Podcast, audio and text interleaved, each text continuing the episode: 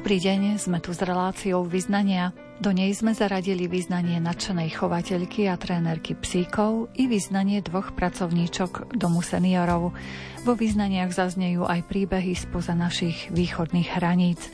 Reláciu pripravili Jaroslav Fabián, Jakub Akurátny a Mária Čigášová. Vítajte pri rádiách. Ticho v duši a ticho na horách samé uši, v tom tichu nemám strach. Vietor láme, čo je suché, je to také prostoduché, uzdravovať predstavy, čo mám. Vírie v hlave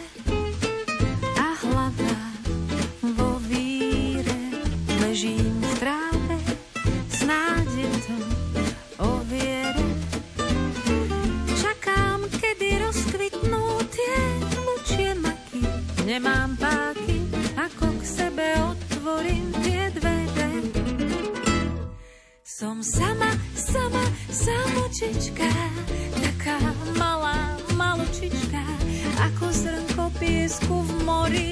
Háda ma to neumorí, sama, sama, samočička, taká malá, malučička, ako poľná dalia, vôňou smútok závisí.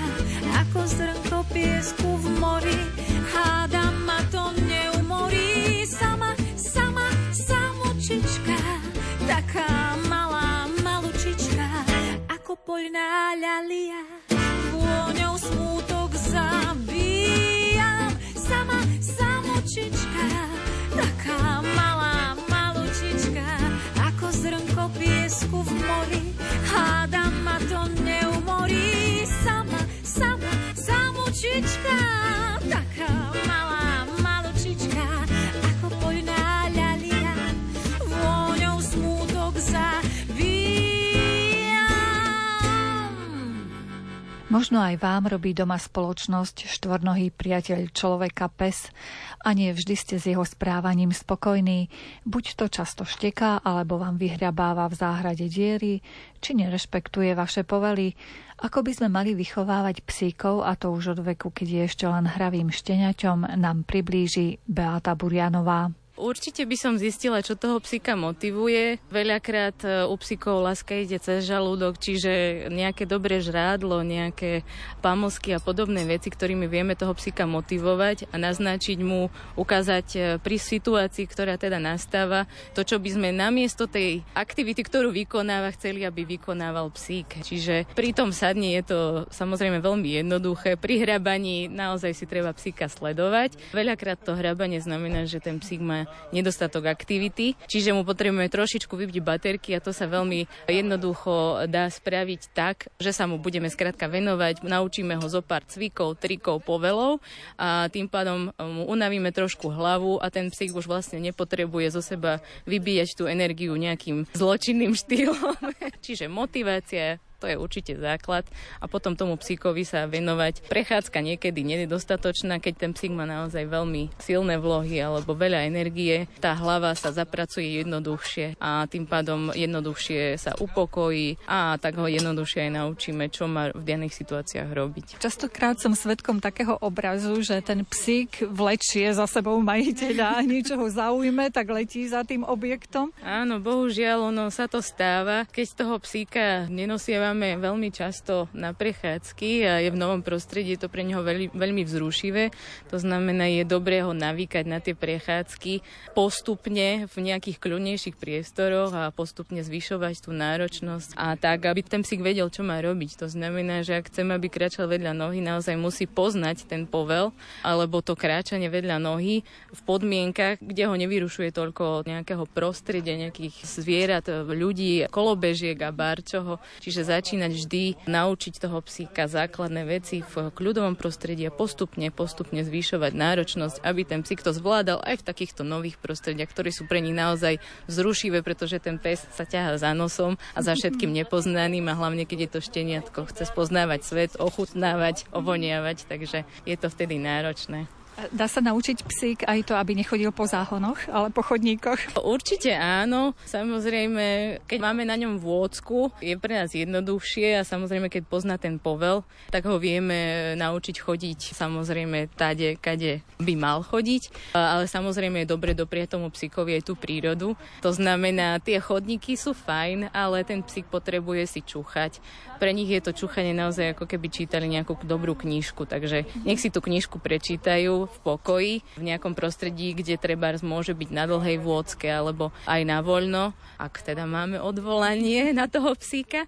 No a potom, keď je pokojnejší, môžeme sa prechádzať aj v rušnejších prostrediach, vtedy už by som mala psíka pod povelom, aby vedel, čo má robiť a zase dostať sa na nejaké priestranstvo, kde si môže kľude počúchať, aby bola to pre ňoho aj odmena, nielen povinnosť. Dá sa odnaučiť aj, aby štekal, lebo niektorí sa teda obávajú psíkov, hoci je malilinky, ale keď na niekoho zaštekne, tak dosť majú obavy sú rôzne druhy štekania, čiže vždy to štekanie vychádza z nejakého vzruchu. Buď ten psík sa len skrátka príliš teší a dáva to najavo tým štekaním, alebo sa naopak bojí a snaží sa od seba odohnať niečo. Prípadne je to spôsob, ktorý sme ho nechtiac naučili, že keď zašteká, tak dostane tú odmenu. Či už sa dostane k tomu objektu, kam sa ťahá, alebo z nás vypadne nejaká granulka, čiže treba sa tomu vyhnúť, ale určite sa to dá, dá sa, treba na tom pracovať a samozrejme zistiť najskôr, prečo ten psík šteka. To je mm. najdôležitejšie.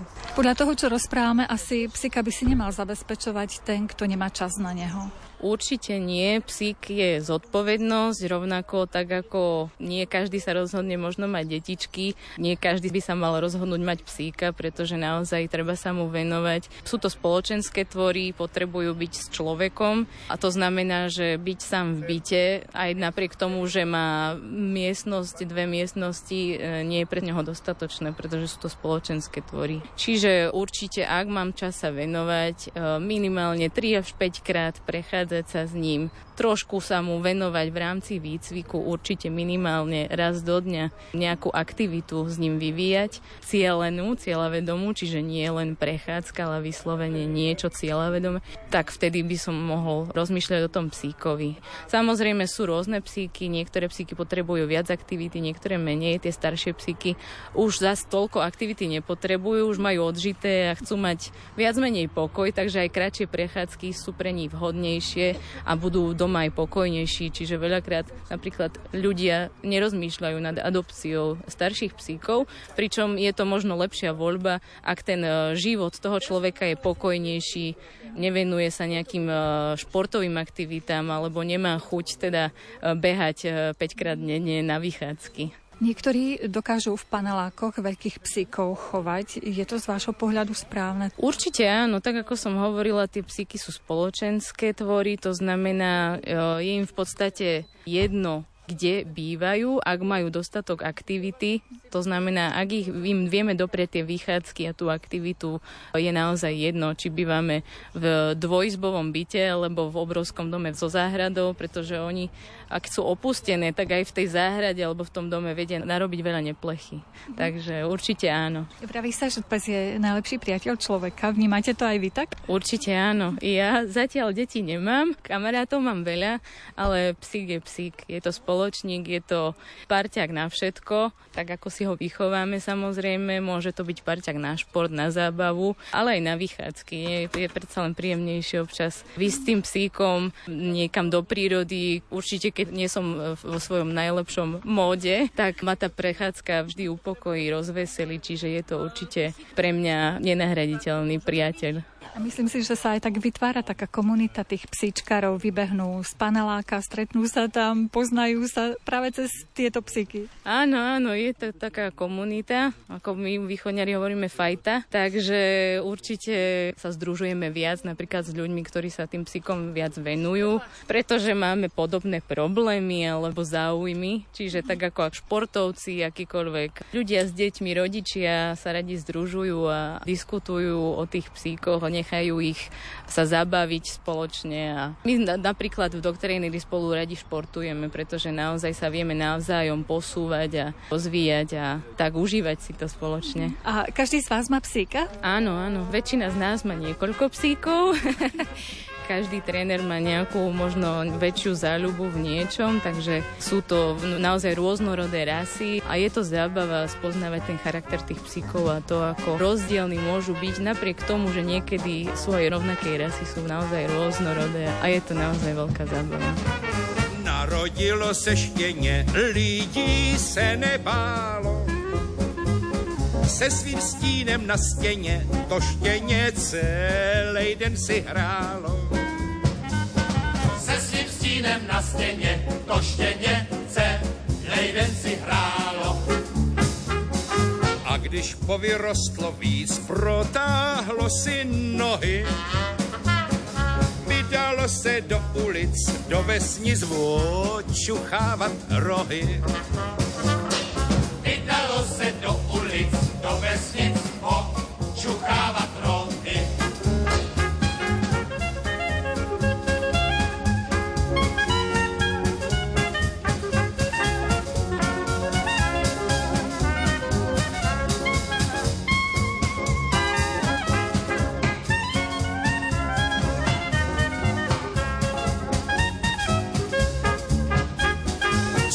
tady čuchá tam a vodca se vrtí. Uviděl ho jeho pán, krovián, rozteklil se k smrti. Uviděl ho jeho pán, krovián, rozteklil se k smrti. Aby pesnal celou ves, to jsou nějaký mravy. Takovej všetečnej pes na řetěz mu mravy spraví. Takovej všetečnej pes na řetěz mu mravy spraví.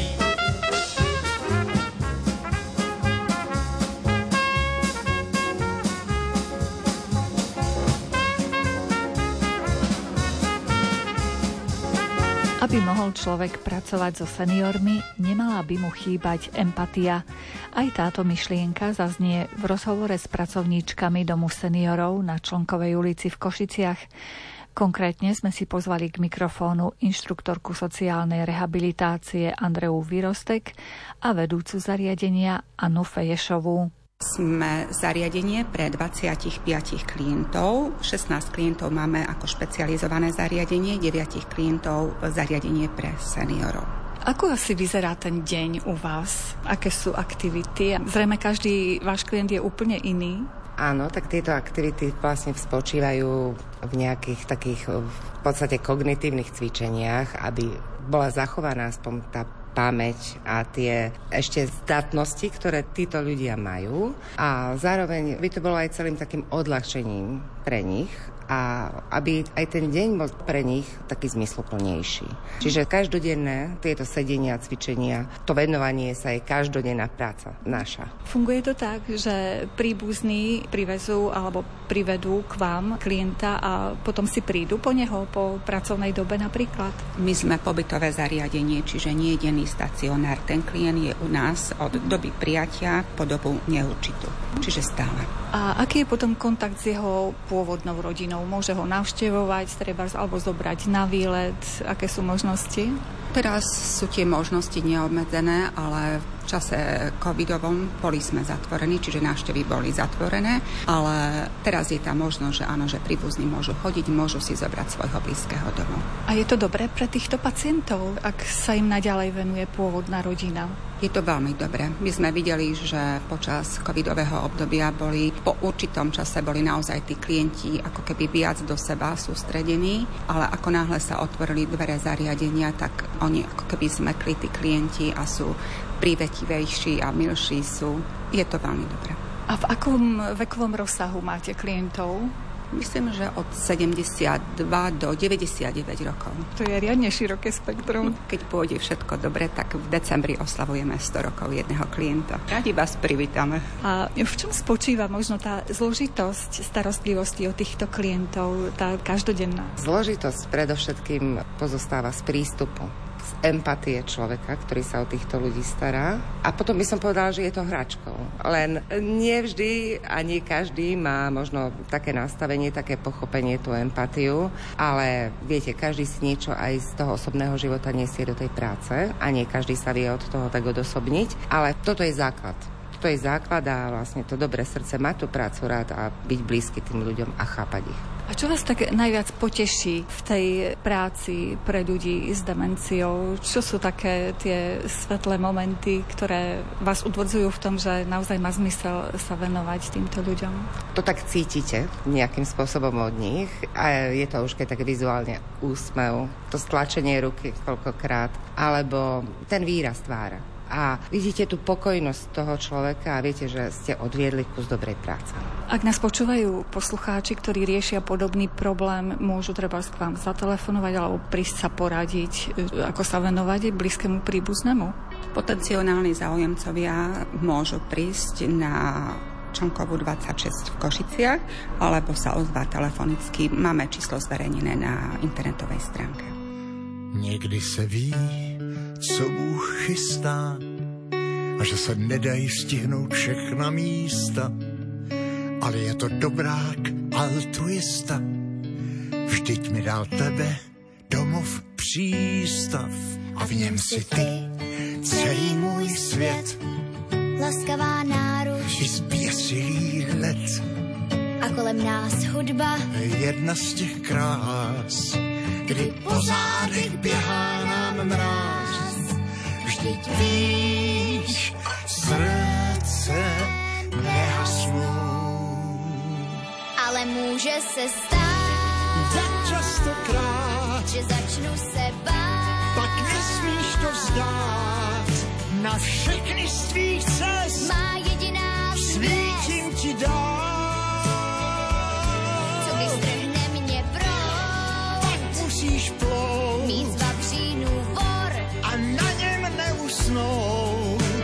Na všechny z tvých cest má jediná svítím ti dál.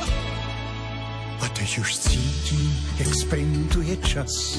Ještě než usnu, chci slyšet tvůj hlas. A zůstane věčných i těch pár chvil, kdy zpívala ze všech svých Že sil. kořínek tvůj je tuhý jak kmen, Stromy však dorostou, nezapomeň. ale v korunách vedou tisíce trás. Na konci každé sejdem se zas. Vždyť víš, srdce nehasnou. Ale může se stát, Jak častokrát, že začnu se bát. pak nesmíš to vzdát. Na všechny z tvých cest Má jediná svět, svítím ti dál.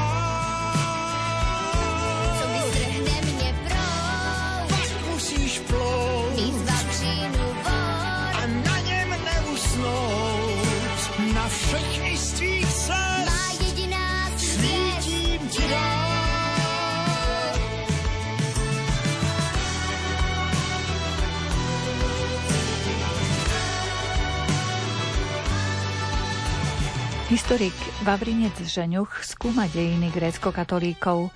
Mnoho informácií čerpá aj z ukrajinských archívov.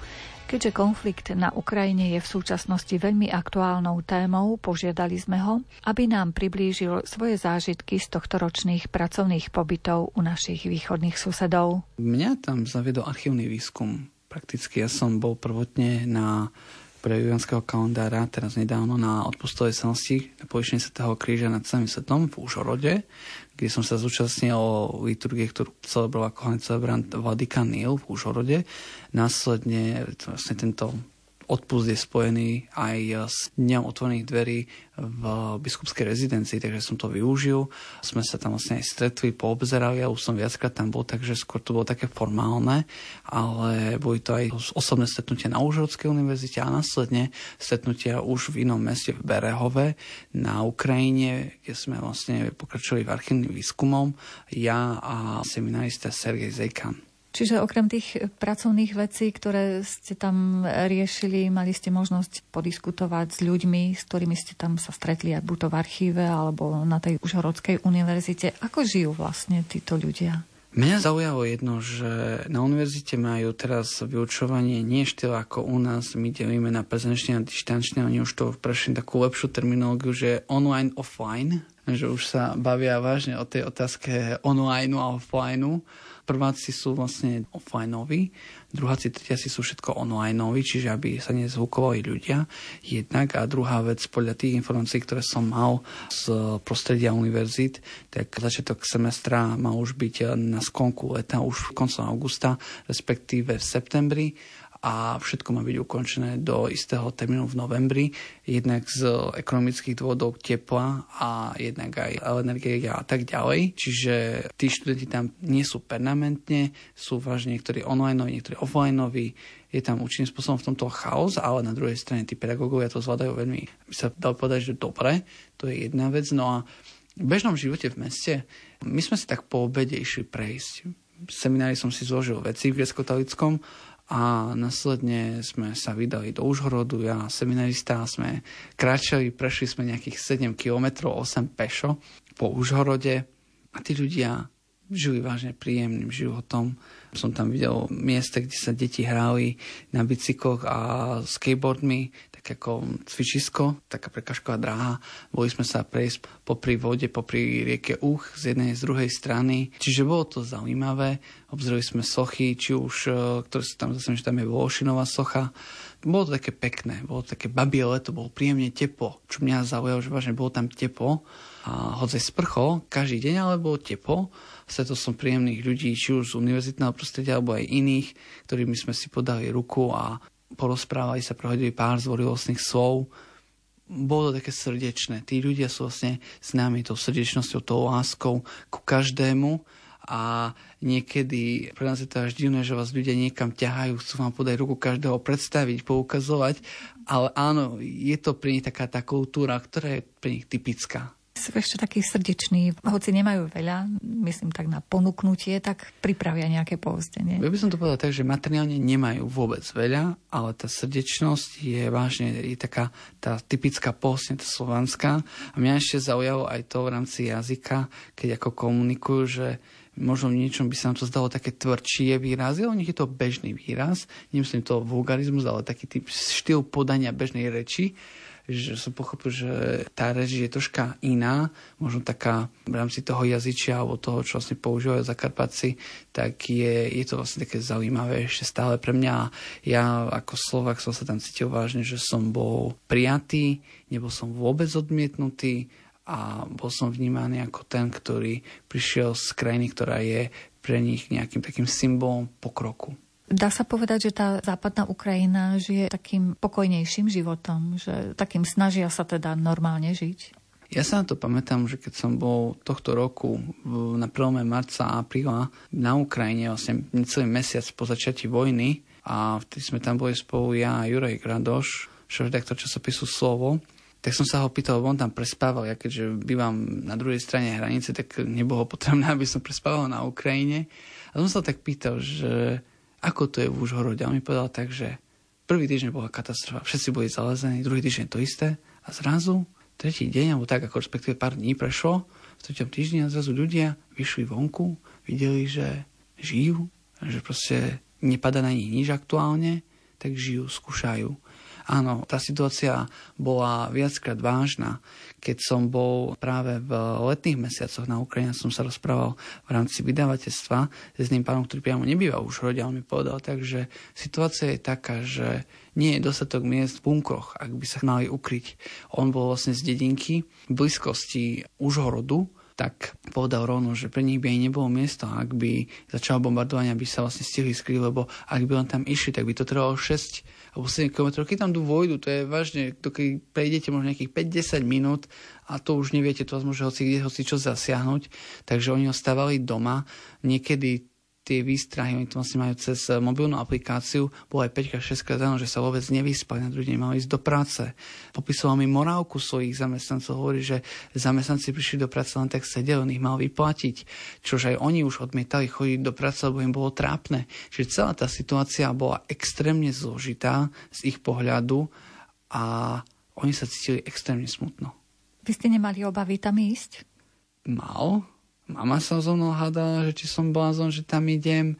Aktuálne už aj manželka v tom čase iba snúbenica sa hádala, že na čo ma tam treba. Keď som išiel viackrát, lebo bol som dvakrát, teda raz na 1. marca, apríl, potom v apríli, potom som bol ešte v letných mesiacoch a teraz naposledy.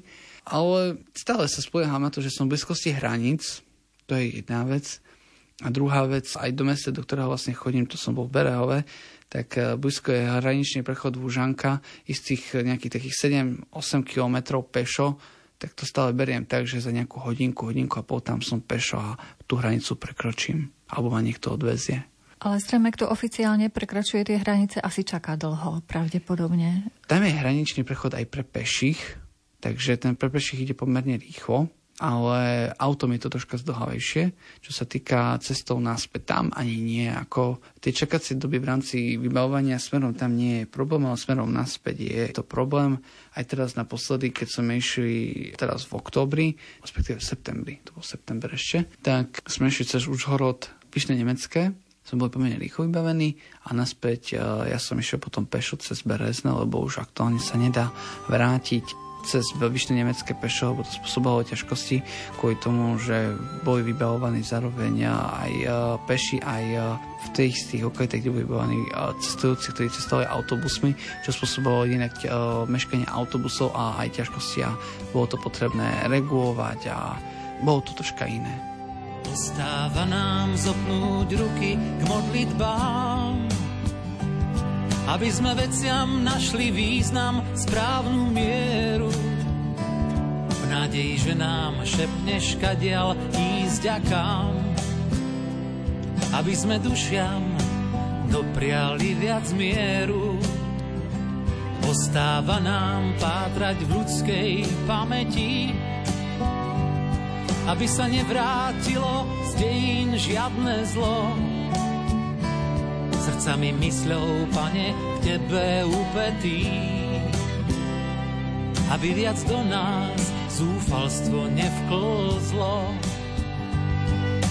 Ostáva nám viera, nádej, láska, tvoje cnosti, no najmä láska, ako píše Pavol v liste Korintianom. Nech každý sa tej lásky pre druhého čo najlepšie zhostí a nie smrti, ale životu ňou povie navždy áno. Ostáva nám tvoje, nenakajte sa, že to všetko má prísť do koniec, bude iný. Keď otvoria sa posledný krát nebesá a ty v sláve svetu ukončíš dejiny.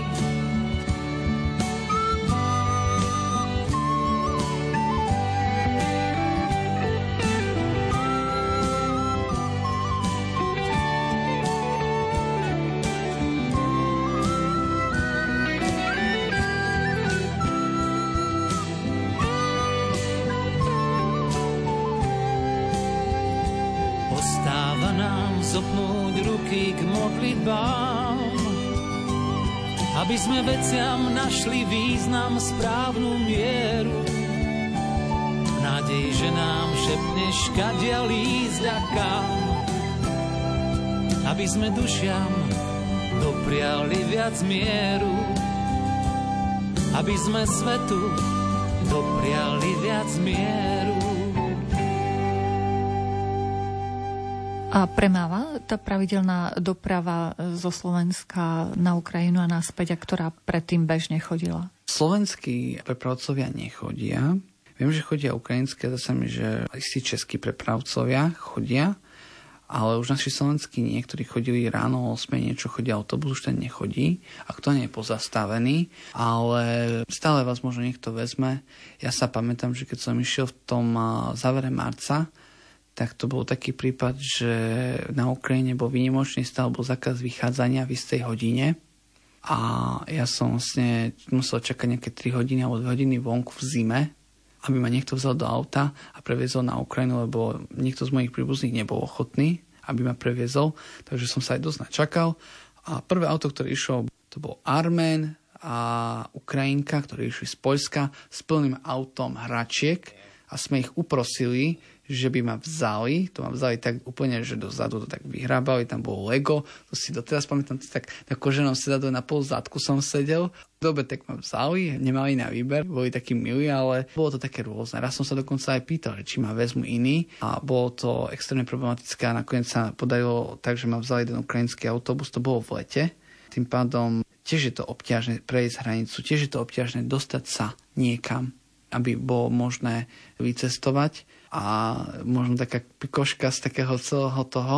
Ja som si vtedy hľadal aj hotel cez Booking a našiel som si hotel, ktorý sa mal akože pekne na internete písal, že pasáž a potom prídem pozerám že budem spať u paságe. Pasaga. Ale nakoniec to bolo príjemné a bol tam napríklad normálne stražený hotel, kde bola vrátnica, kde sa zamykalo, kde som mal vlastne aj ja svoje súkromie, kľúčik sa odovzdával a sem tam bolo to také, že boli tam miestami vojaci, ubytovaní, ale neboli tam permanentne. Čiže ja som sa cítil relatívne bezpečne.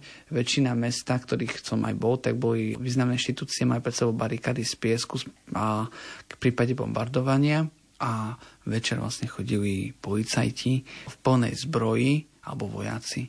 Čiže ja som ako cudzinec nepocitoval žiadne nebezpečenstvo a druhá vec, ako náhle ukážete, že máte cudzinecký pas, tak uh, sa vás snažia chrániť.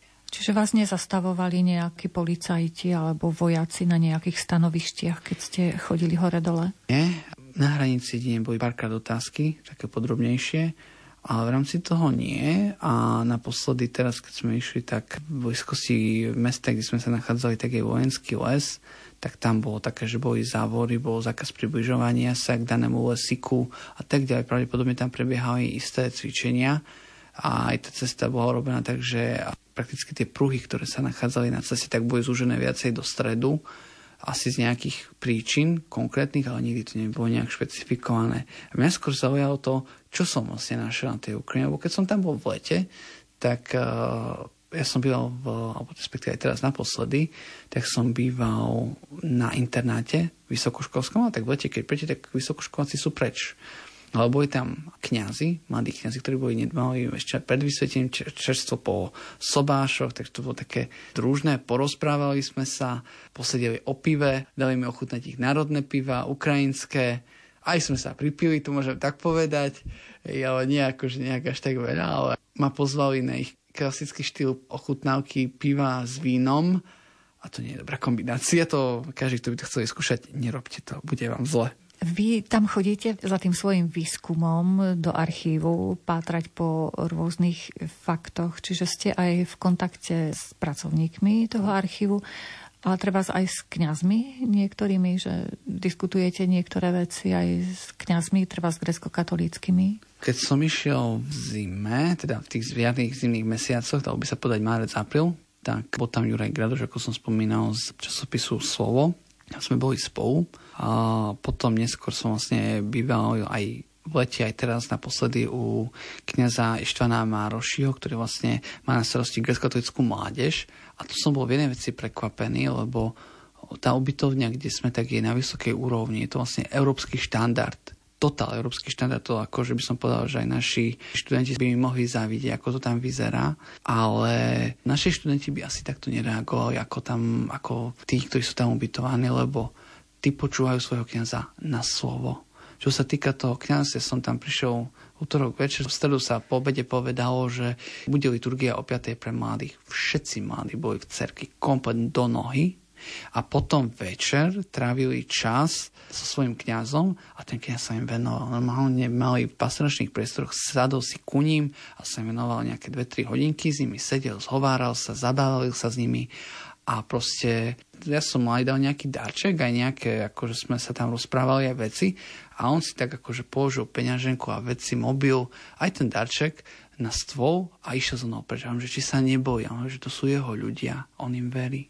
Čiže ja som bol prekvapený, do akej miery ten kniaz ich mal zvládnutých a vážne, že tí, všetci tí mladí vnímali toho svojho kniaza ako vážne, že to je autorita a dávali mu jednak tú úctu, to je jedna vec, a jednak akože vážne nesiahli na nič, ani sa tam nekrádu prakticky.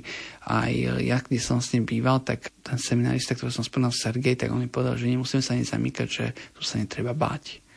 A ja som bol z toho úplne prekvapený, že tak ja som sa zamykal na internáte v Košiciach, bál som sa a boli to tiež moji ľudia, Slováci.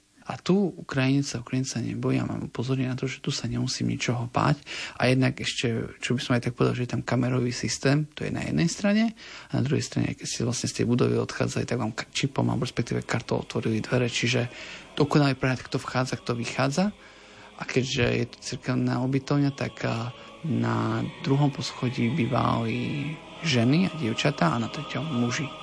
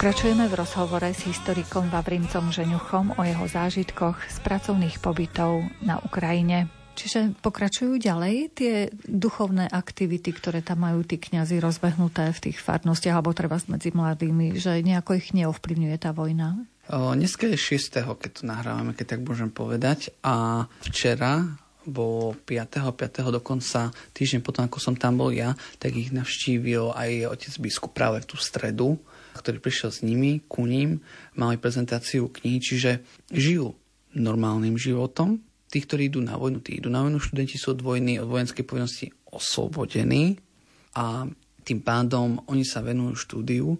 Pre mňa bolo veľmi zaujímavé svedectvo mladého chlapca Adama, ktorý mi hovoril, že v čase, keď e, mal ísť na Erasmus, oni sa to volá Mako alebo Makovec, do mesta Jáger, do Egru, tak malo nastúpiť 1. marca.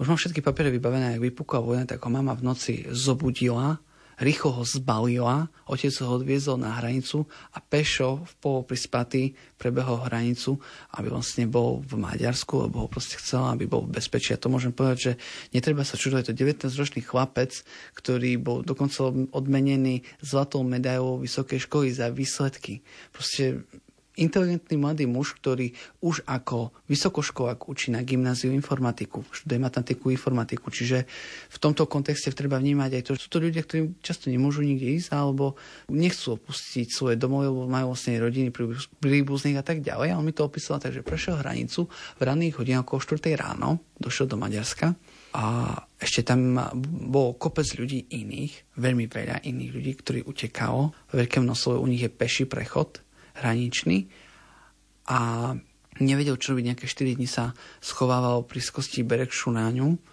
a následne išiel do Jágru nejakými spojmi a ako bolo možné, čo mu rodičia dajú nejaké peňažky. Treba povedať aj jedno, že na Ukrajine minimálna mzda okolo 6000 hrivien, čo je približne 160 eur. Čiže to nie sú nejaké vysoké platy. A tam vlastne prežil až do leta s tým, že keď mu skončil pobyt, tak nastúpil ako, respektíve už počas tohto pobytu, a s tým, že by sa aj zároveň plnil si všetky povinnosti v rámci školy, tak nastúpil ako tlmočník pre utečencov z Ukrajiny, ktorých vlastne sprevádzal vo vláku z lokality Záhon do Budapešti, kvôli tomu, že ovláda ukrajinsky a maďarsky. A bol som prekvapený, že pomerne dosť dobre rozumie aj rusinčinu a aj slovenčinu, takže vážne komunikatívny, dával mu to zmysel a hovoril, že sa snažil, stále mal nejakých 130-140 ľudí v tom vlaku na starosti a ako Ukrajinec takýmto spôsobom sa snažil napomôcť tým, ktorí vlastne utekajú alebo nemajú vlastne inej príležitosti. No a čo sa týka možno tých iných zážitkov, tak uh, pani archivárka Ľuba, tak ona mi hovorila za svojho syna, ktorý je v Užhorode, ktorý zo zdravotných príčin bol ako vedený ako nevojak a následne zrazu mu prišiel povolací rozkaz a bol vedený ako vojak a aktuálne čaká na narukovanie a s manželkou on chodieval sa starať o tých, ktorí prišli k ním z iných lokalít do Užhorodu a veľmi ťažko znašal to, keď ho cudzie deti volali otec. Pre neho to bolo veľmi ťažké a hovorí, že prišlo dievčatko, ktoré malo nejaké 3 roky a mu hovoril ďaďa, že ako otecko, a ho mal, mal celý čas na ramenách celý deň, že vlastne dceru nemal so sebou, ale odsúziu sa takto staral a hovorí, že hoď akokoľvek to bolo také divné, ale venoval jej ten čas, lebo ona si ho pamätať nebude, ale bude možno mať ten pocit, že sa otec o ňu staral. A čo je to pre ňu potrebné, lebo otec bol na fronte. To je jedna vec. Alebo opisovala mi aj takú situáciu, že ak začala vojna, ona má domu, je to vlastne staršia pani, keď som správne pochopil vdova, tak ona žije sama a prišiel zrazu muž s autom do jej dvora a ju vlastne nutil, aby vzala ho do domu, lebo nemá kde ísť. A ona mu hovorila, že daj mi peniaze nejaké, lebo ja som, ja som vlastne chudobná. Úvodzovka chudobná vdova, aj dalo by sa takto povedať biblicky. A on jej povedal, že nie, že nie nedá, tak mu povedal, že veď predaj auto. Tak neradšej odišiel. A ona hovorila, teraz si uvedomte to, že ja ho mám živiť. Daj mi jesť daj mi napiť, dovol sa mi osprchovať, nechám ti tu auto zaparkovať, ktoré mi zaberá miesto. A to možno niekto nepozerá.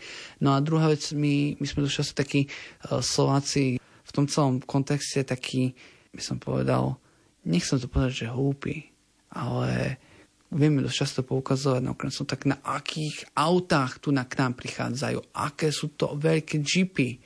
A bol niekto na tých ukrajinských cestách? ja som videl tú cestu a ako v aktuálnom stave, akom sa nachádza, by som svojím autom tam aj nešiel. Išli sme aj na Jeepe, ktorý vážne je s vyvýšeným spodkom a sa mi stiažoval seminarista, že prakticky počas cesty e, nám sa rozhúčalo koleso, lebo e, ako vošiel do tých jam, do ktorých sa proste nedalo nevojsť, tak mu vlastne sa nejakým spôsobom poškodil blatník, ktorý vlastne začal osilovať.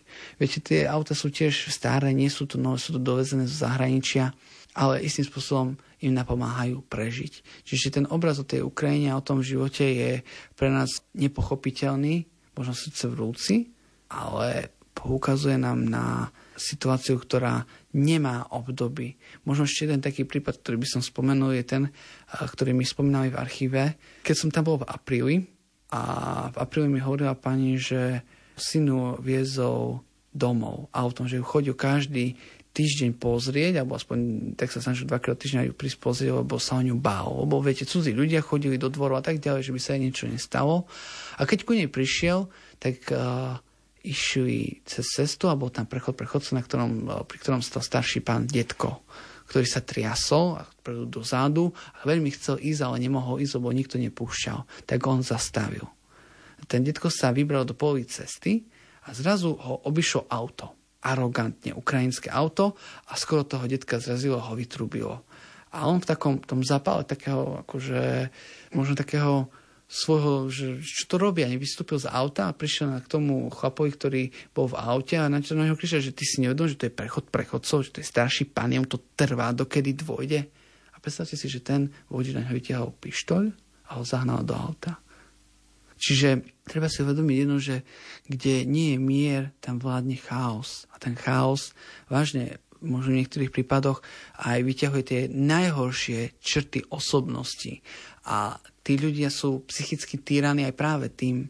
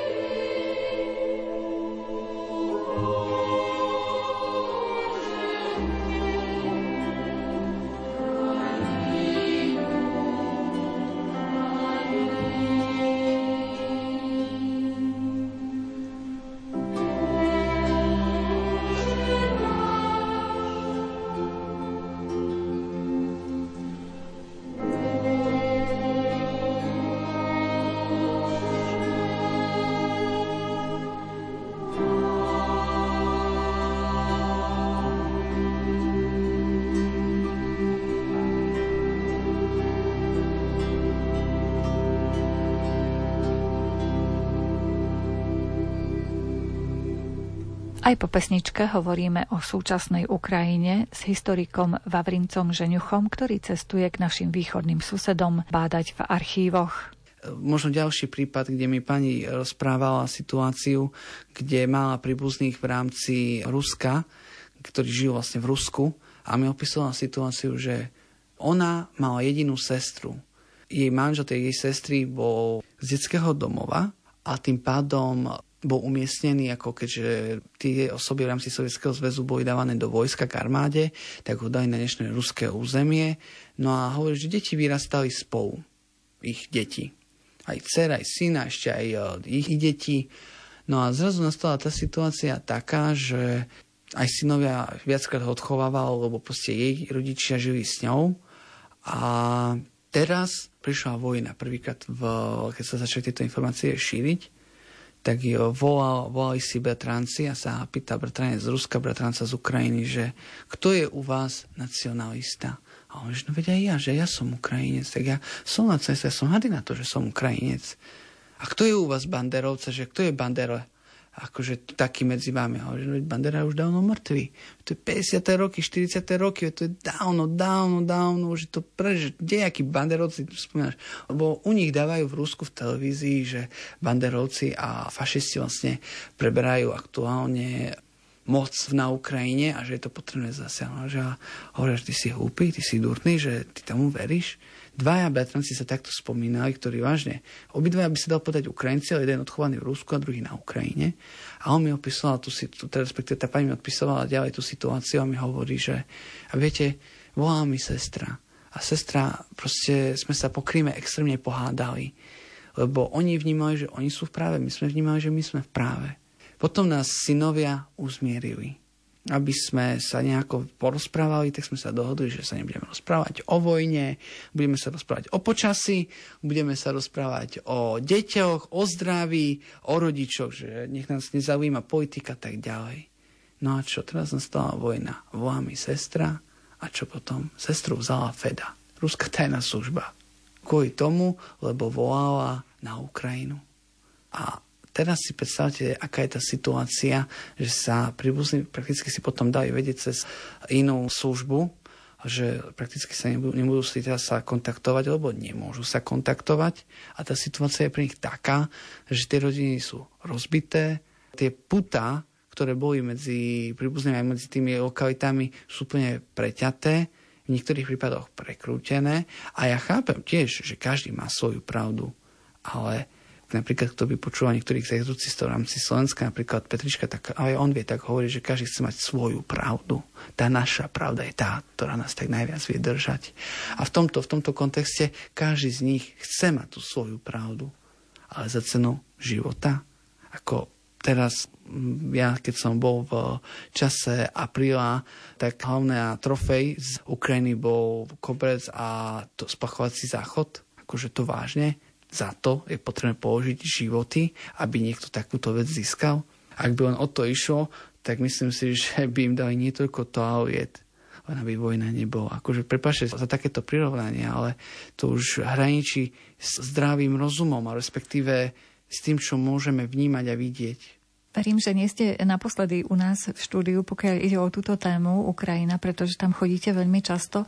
Už teda len záverečná otázka, aby ste stihli vlak domov. Ako ste to vnímali? Veria Ukrajinci tomu, že sa im podarí svoju krajinu ubrániť, že zostane teda celistva, že budú žiť v miery raz? Ja by som povedal, že na to sa odpoveď vyvíja. Keď som tam bol v apríli, tak odpoveď bola taká, že a my ich vyženieme. My pôjdeme, obsadíme aj Krym. V lete bola tá odpoveď taká neistejšia a aktuálne odpoveď je taká, že oni chcú mier. Hľadujú. Si predstavte, že chodíte s ľuďmi na humanitárnu pomoc im pomáhať, že by mali vôbec čo jesť.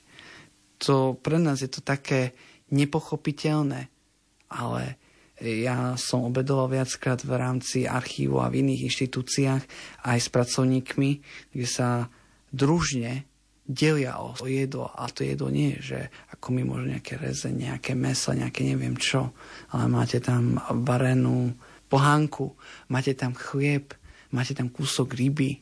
Predstavte si situáciu, že zo Slovenska sa tam donesla konzerva tuniaka a oni to prvýkrát jedli. 40-50 ročné ženy jedli prvýkrát tuniaka, že to čo je, aká je to chutná ryba. Čo pre nás je to záležitosť normálna, u nich som to v tom obchode, v takom väčšom supermarkete ani nevidel. Čiže je to vážne o niečom inom a ten národ je aktuálne veľmi, veľmi bytý a ja chápem, že aj my, my sme tiež Slováci bytí a v úvodzovkách, tak to poviem, áno, ekonomika aj nás vlastne zdiera z kože. Ja som si toho vedomý. Ja to plne chápem, ale na druhej strane treba nájsť spôsob, aby sme neživili zbytočne firmy, ktoré vyrábajú zbranie. Tých ľudí, ktorí vlastne možno nejakým spôsobom pachtia po zisku, pachtia po území. Niektorí. Ale aby sme vážne radšej živili tých, ktorí sa snažia nakrmiť celý svet. Áno, dobre, keď niekto na tom zarobí, že nám predá chlieb, ale nepatrí aj pekárovi pláca za to, že niečo pripravil pre nás, čo nám chutí. Čiže uvažujeme v tomto kontexte, v týchto rámcoch a ja dúfam, že sa mi tam podarí ešte viackrát vycestovať a nie ako za dobrodústvom, ale skôr pre mňa je to snaha zachrániť informácie, ktoré súvisia s nami, s našim regiónom, s územím Slovenska, lebo ako náhle jedna bomba je všetko stratené. A nemáme nič. A nevieme už hľadať ďalej.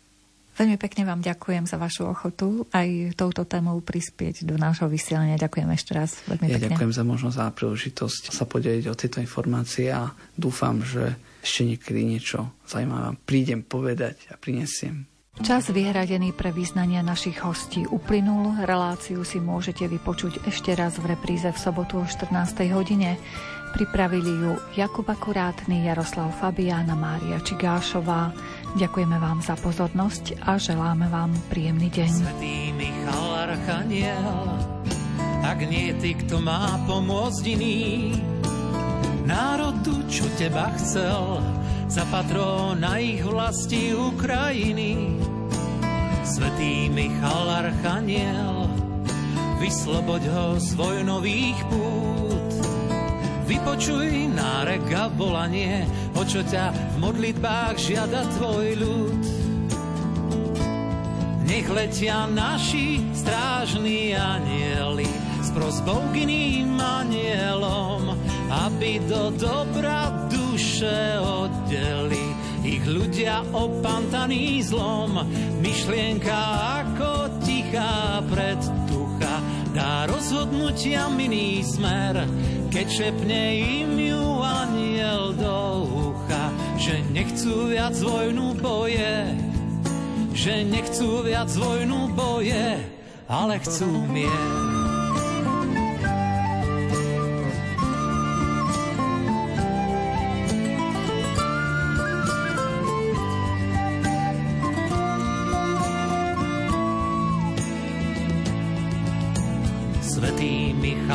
Archaniel, prosím za všetky dcery synov, veď z krajín, čo má dnes mier, môže byť každá zajtra Ukrajinou. Svetý Michal Archaniel, Božou mocou nás bojí chráň, čo doňho príjmam pozvanie a táto modlitba je moja zbraň. Nech letia naši strážni anieli s prosbou k iným anielom, aby do dobra duše oddeli ich ľudia opantaní zlom. Myšlienka ako tichá predtucha dá rozhodnutia miný smer, keď šepne im ju aniel do ucha, že nechcú viac vojnu boje, že nechcú viac vojnu boje, ale chcú mier.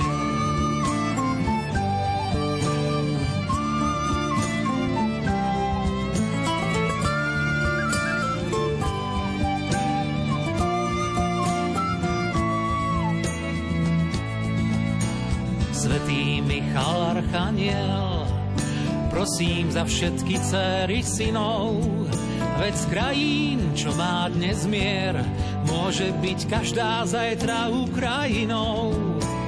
Svetý Michal Archaniel, Božou mocou nás bojí chráň, čo doňho príjmam pozvanie a táto modlitba je moja zbraň. Nech letia naši strážni anieli s prosbou k iným anielom, aby do dobra duše oddeli ich ľudia opantaní zlom.